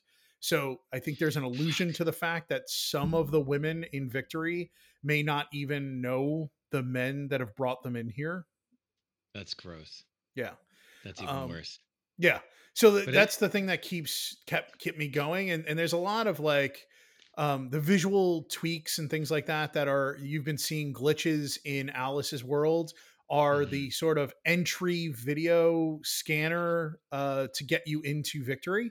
It's Right. it's either like a visual cue that triggers something post hypnotically, or it is just sort of the on ramp to getting into victory that you see.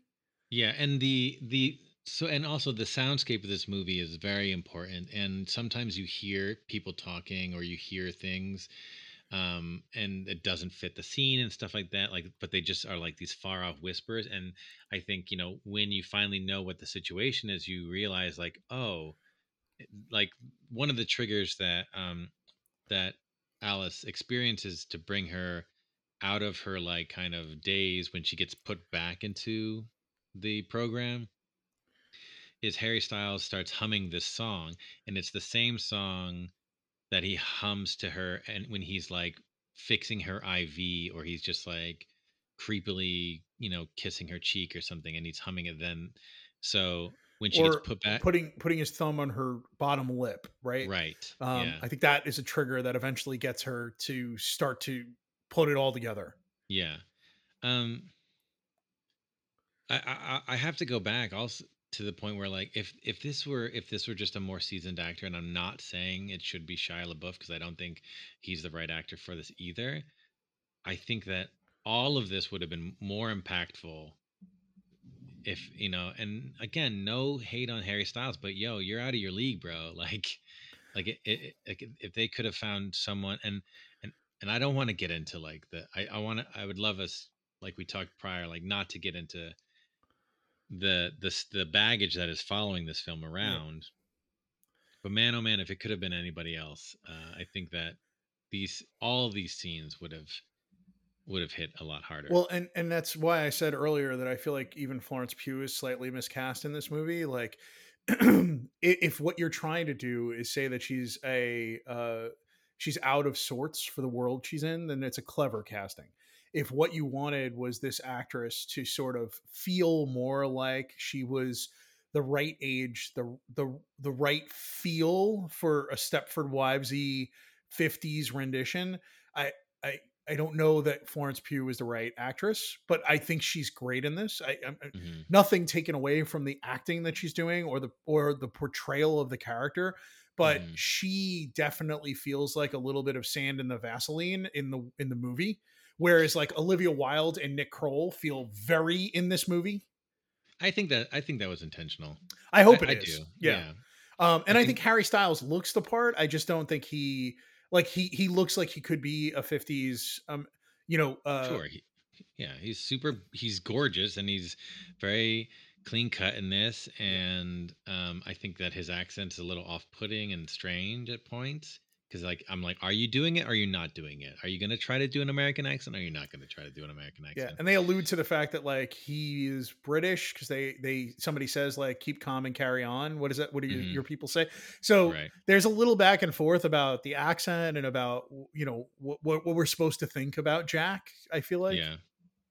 Uh, but uh, some of the uh, yeah i mean but even as we're talking about this movie i'm like i think it deserves at least another viewing mm-hmm. um, knowing everything that you know from the end, I think like it'd be a very different experience on a second viewing.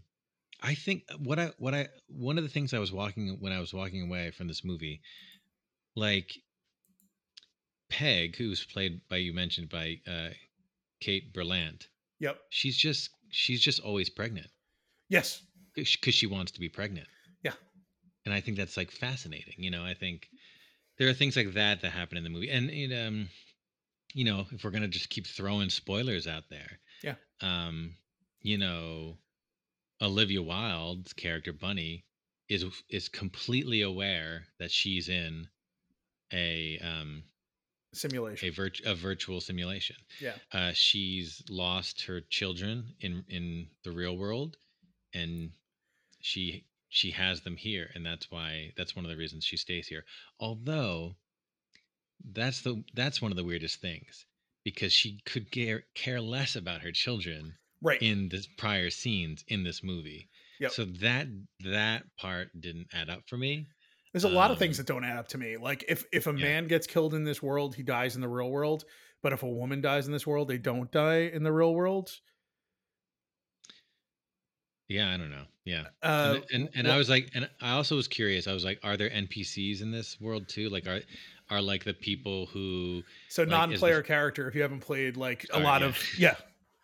But like, are the um, all of a sudden these like mysterious people, um, men in red jumpsuits come yep. all of a sudden? Are those actual sentient people or are they computer programs? Are the people who drive the trolleys around? Are they computer programs? What like so? I don't know. It's um there there is there are as many questions as there are answers i think. Well, and then there's also just a random murder that happens at the end that i'm like what why what's well i i feel like that but i feel like it was supposed to be like a cheerworthy moment for the audience and i was just like i don't under i'm so confused it definitely wasn't earned yeah, yeah. i don't think i don't think uh, so so yeah continue again spoiler but like at the very end things are going to shit. Everyone's being, um, all the people in charge are being told that, you know, Florence Pugh's character Alice is going to get out and she's going to mess it up for all of us. Yep. So Chris Pine's character is freaking out in a in a Chris Pine kind of way, in a frank kind of way, and Gemma Chan uh, just flat out stabs him and is like, "Now it's my turn." And I was like, "Well, what what are we trying to say here?" Right like so th- then you get into fictitious what what what story are we telling is mm-hmm. it is Gemma Chan's character a, the person a, who's running victory not him well well here's the thing i want to here's what i'm going to tell you or here's yeah. what i'm going to i'm going to present to you okay what's his name what's chris pine's name frank, frank. yep her name is shelly Yep. Mary Mary Shelley, Uh-huh. Frankenstein. Yeah. So maybe she's the architect of this whole thing. Yeah. I mean, it's but possible. really he's the monster that I think that something happened in editing. yeah, I, I think and that there's and probably we've lost, we've lost like maybe 20 minutes of important story that that uh that we sh- that we need. Yep, I agree. Uh, I they, there's no payoff for the Alice and Bunny at all because Bunny never leads her to anything, hmm right? Like if you're gonna have that motif, She just shows her the way out. Really, that's Yeah. that's it. Yeah. Um, all right, I, I think uh, we've we've definitely talked about this a lot. I, I think uh, my my takeaway is I, I agree with you. It's probably worth watching again. Um, I not to open up a whole new can of worms. This is a little bit like for me with like last last night in Soho. I absolutely love the first twenty minutes visually. It's Yeah. stunning, and I feel like last night in Soho similar. And I, I don't love that the the way it lands, but I Mhm. also don't think it's as disingenuous a, a story as this is. So Mm. I don't know how many times I'll watch this, but I would probably watch that opening 20 minute sequence again to the Yeah. first time that all the men go off to work and see like the parade, the rainbow of beautiful cars. Like it, it's it's stunning. Like the it, absolutely visually stunning. Yeah. I mean, I I saw this movie alone. Mhm. Um, as in I, I didn't bring anybody. Yep. Um, I wasn't the only person in the theater. Um but I do want to I think I do want to bring my wife to see this movie and then I just want to have a conversation afterwards be like what did this movie make like how did this movie make you feel? Um because I think it's I think I would assume that um a you know a, a cis male's experience with this movie is very different than than a uh, a female's experience. So Yeah. I'm very curious to to hear that kind of what what what that insight is. Um, and if you're listening and you happen to be female and you've seen this movie, write us a comment about your thoughts or tweet us or Yeah. or whatever. Um, I, I would say I, I'm interested to see what the discourse is going to be. We've we've had all the chaos happening in the Hollywood rag world, and and Mhm. all the stuff coming out of the film festivals and early critics reviews. I, I want to Mhm. see what like you know everybody in the movie going public. I want to see how it's received. It opened this weekend to 19.3 million dollars. It, it- was the number one film in the in in America. Uh, I, I'm interested to see what the drop off looks like. Yeah. Um, I so it's pretty standard to have a 40% drop off in the second week uh, for most films. I, I will be really interested to see what next weekend looks like. Is this is this Yeah. a 50 plus percent drop off? Is this does it hold tight because a lot of people want to see it and it's got so many ama- amazing actors in it? I, I expect that the Harry Styles fans are going to go out and see it, which is probably what pushed it to 19.3 it, it originally was they thought it was going to open at about 16 so it's opened above the expectations Wow. um it had a pretty good opening thursday night i think it was $3 million so just Yeah. some interesting numbers on this film uh in my opinion Mhm. um and I, I am interested to see what other people have to say about it i've been trying to capture every single film podcast's view of this and see what they have to say about it and uh Mm. I I often treat this our podcast as a conversation where we get to decide what our feelings are, and I I treat a lot of other podcasts the same way. I'll, I'll listen to people's opinions because I feel Mhm. like it's it's a conversation of me with the podcast hosts to figure out like to help me figure out what my feeling is about a film. Um, Yeah. I'm interested to see how the general public takes to this film. Yeah. Um, talking it through, any any any change in thoughts or anything like that? Not really. I think I, I'm pretty solidly. This is like a two and a half star film for me. Uh, is the way I would put it. I, I think it has extremely good below the line usage. I think, uh, uh, honestly, the, the the biggest, you know, Florence Pugh is fantastic. Olivia Wilde is fantastic, and Chris Pine is is great. Uh, there's really good acting across the board. I just don't like the film. Right on. Yeah, I think um, I would rate it a little higher, and I think I did on on uh, Letterboxd. Um, just because I think that uh, I think that I'm I I think I want to root for this film. Uh, the more and more I think about it, um, I, I think that it did affect me and it made me think, which I appreciate. You know, and that's kind of what what good art should do. And Yeah. um, and and I think that it's also getting bashed by people obviously who don't take the time to see it and they're just like a woman director woman mo- mainly a woman cast bullshit one star Yeah. you know kind of thing and i think that is the problem in society nowadays where like every movie that tries to kind of push us to an, a next level in awareness uh just gets shut down by by white supremacy we'll just say it there but but that but just even even just saying what i just said reminded me when is the last time that you you got to see so many female actresses being directed by a female director yep. um before you know it's been quite a while for me at least and maybe i mean maybe i'm just not seeing the right movies or something but i mean was it possibly that the that little women that was out a few years ago with with florence pugh Yeah. i don't know I mean, Greta Gerwig. Yeah. Um, the Woman King is an interesting one, right? Like, uh, yeah when uh, I just listened to somebody talk about the screening they saw. I think it was at TIFF, and they they actually asked all of the below the line people to stand up, the cinematographer, the sound person, the and it was almost all women of color, and they were very struck by how powerful that film was and all the way down the line it was representative. Um, Mhm, but I, yeah. I, you know, this week alone, I've now seen "Don't Worry, Darling," "The Woman King." Last week, I saw "Pleasure," all, all female writers and directors, which is really Mhm. interesting. Yeah.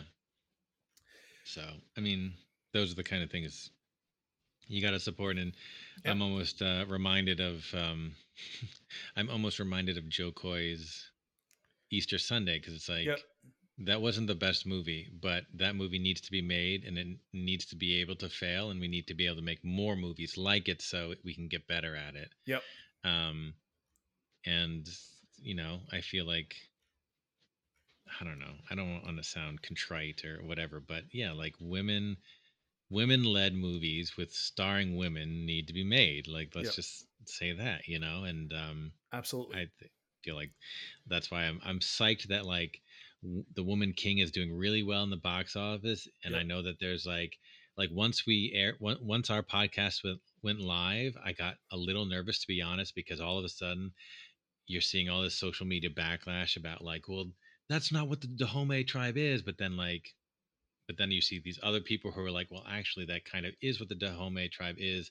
And you have to remember that history is written by white people who wanted to vilify the Dahomey people. And if you look at the, I don't know, I can go into that as Yep. uh, I can go on a tangent about that too. And Oh. now I'm just babbling, and if I can't believe anyone is still listening at this point. Well, let's just end it there. I, I think this has been. Uh, I, I, I thought this might be a shorter episode because we I didn't have a whole lot of films to bring to the table, but I'm glad we spent some serious time discussing "Don't Worry, Darling." I hope yeah, if you were intrigued by our uh, and, and you came back to listen to this after you saw it, that you got something out of the conversation we had. I feel like this was a film that I have been looking forward to, and I, I was a little disappointed by the story that was being told. I, so I don't know that I, I have a problem with almost anything here, except I didn't love the script. Is really what it came Mhm. down to. I think. yeah, Um, uh, I think uh, I'm interested to see what Olivia Wilde does next. I hope that mhm, this doesn't um, slow her down. Uh, I really I like Booksmart. I think it was really Yeah. fun. I think you can see there's an adept eye here at what's going on, especially you know the the uh, probably even like the till, till you get there's some really beautiful visualizations in this film the ballet the, like there's some really beautiful scenes and and uh, i really like the approach that olivia wilde is taking in this film so I, i'm interested to see what she does next yeah. And I think, um, I think if anything, like the, yeah, trying really hard not to get into the the nitty gritty of like the stuff that she's had to go to go through with this film and stuff. But I think if anything, um, that being like that stuff aside, she's just gonna get more hungry and more focused in what the kind of next film she wants to make. I think. Yeah. And honestly, Florence Pugh is just uh, she's got a rocket strapped to her right now. I mean, she's Oh, yeah. she's off doing Dune 2. Like she's probably in our top 5, you know, actors of this generation. Like she's going to continue to grow and she's already Yeah. amazing. So, Midsommar Man. I I watched uh, about an hour and 2 minutes or so. I, I watched a bunch of it and I'm like, "Ugh, I can't do it. No. Okay, okay, but also let's not forget, you know who, you know who had a very early um love for her, Who? Dwayne the Rock Johnson. I mean, yeah, of course. Fighting with my family. He even went on the he he even went on an interview to say, "Look out for this girl. She's gonna be huge." well, he's right. So, I mean, yeah. you know, Rock is you know he's the people's champ. Let's be real. He is. Uh, let's leave it there. Uh, this has been super fun. I look forward to us talking next week. I think we're probably going to be discussing Blonde. So another film with a little bit of concern and controversy. We'll see how that goes. Uh, yeah. First NC 17 film in a long time that's uh, coming out of major studio. Uh, we will see how it goes. Uh, I look forward to discussing it with you, though, Jon. Yeah, I'm looking forward to it. So, um, thanks for listening. If you're still listening, um, please, please, please, please, please shoot us a uh, a, a like on social media. Um, if you can follow our our podcast wherever you listen to podcasts and give us a rating, five stars would be great. And please take the time, if you could, if you're really enjoying it, uh, to actually write an actual review. Those really really help. Uh, yeah, or even if you just want to like you know like or retweet our tweets and stuff. Yep. But uh, we would love to hear film, from you. We're Geek on Film Com everywhere on Instagram and on Twitter.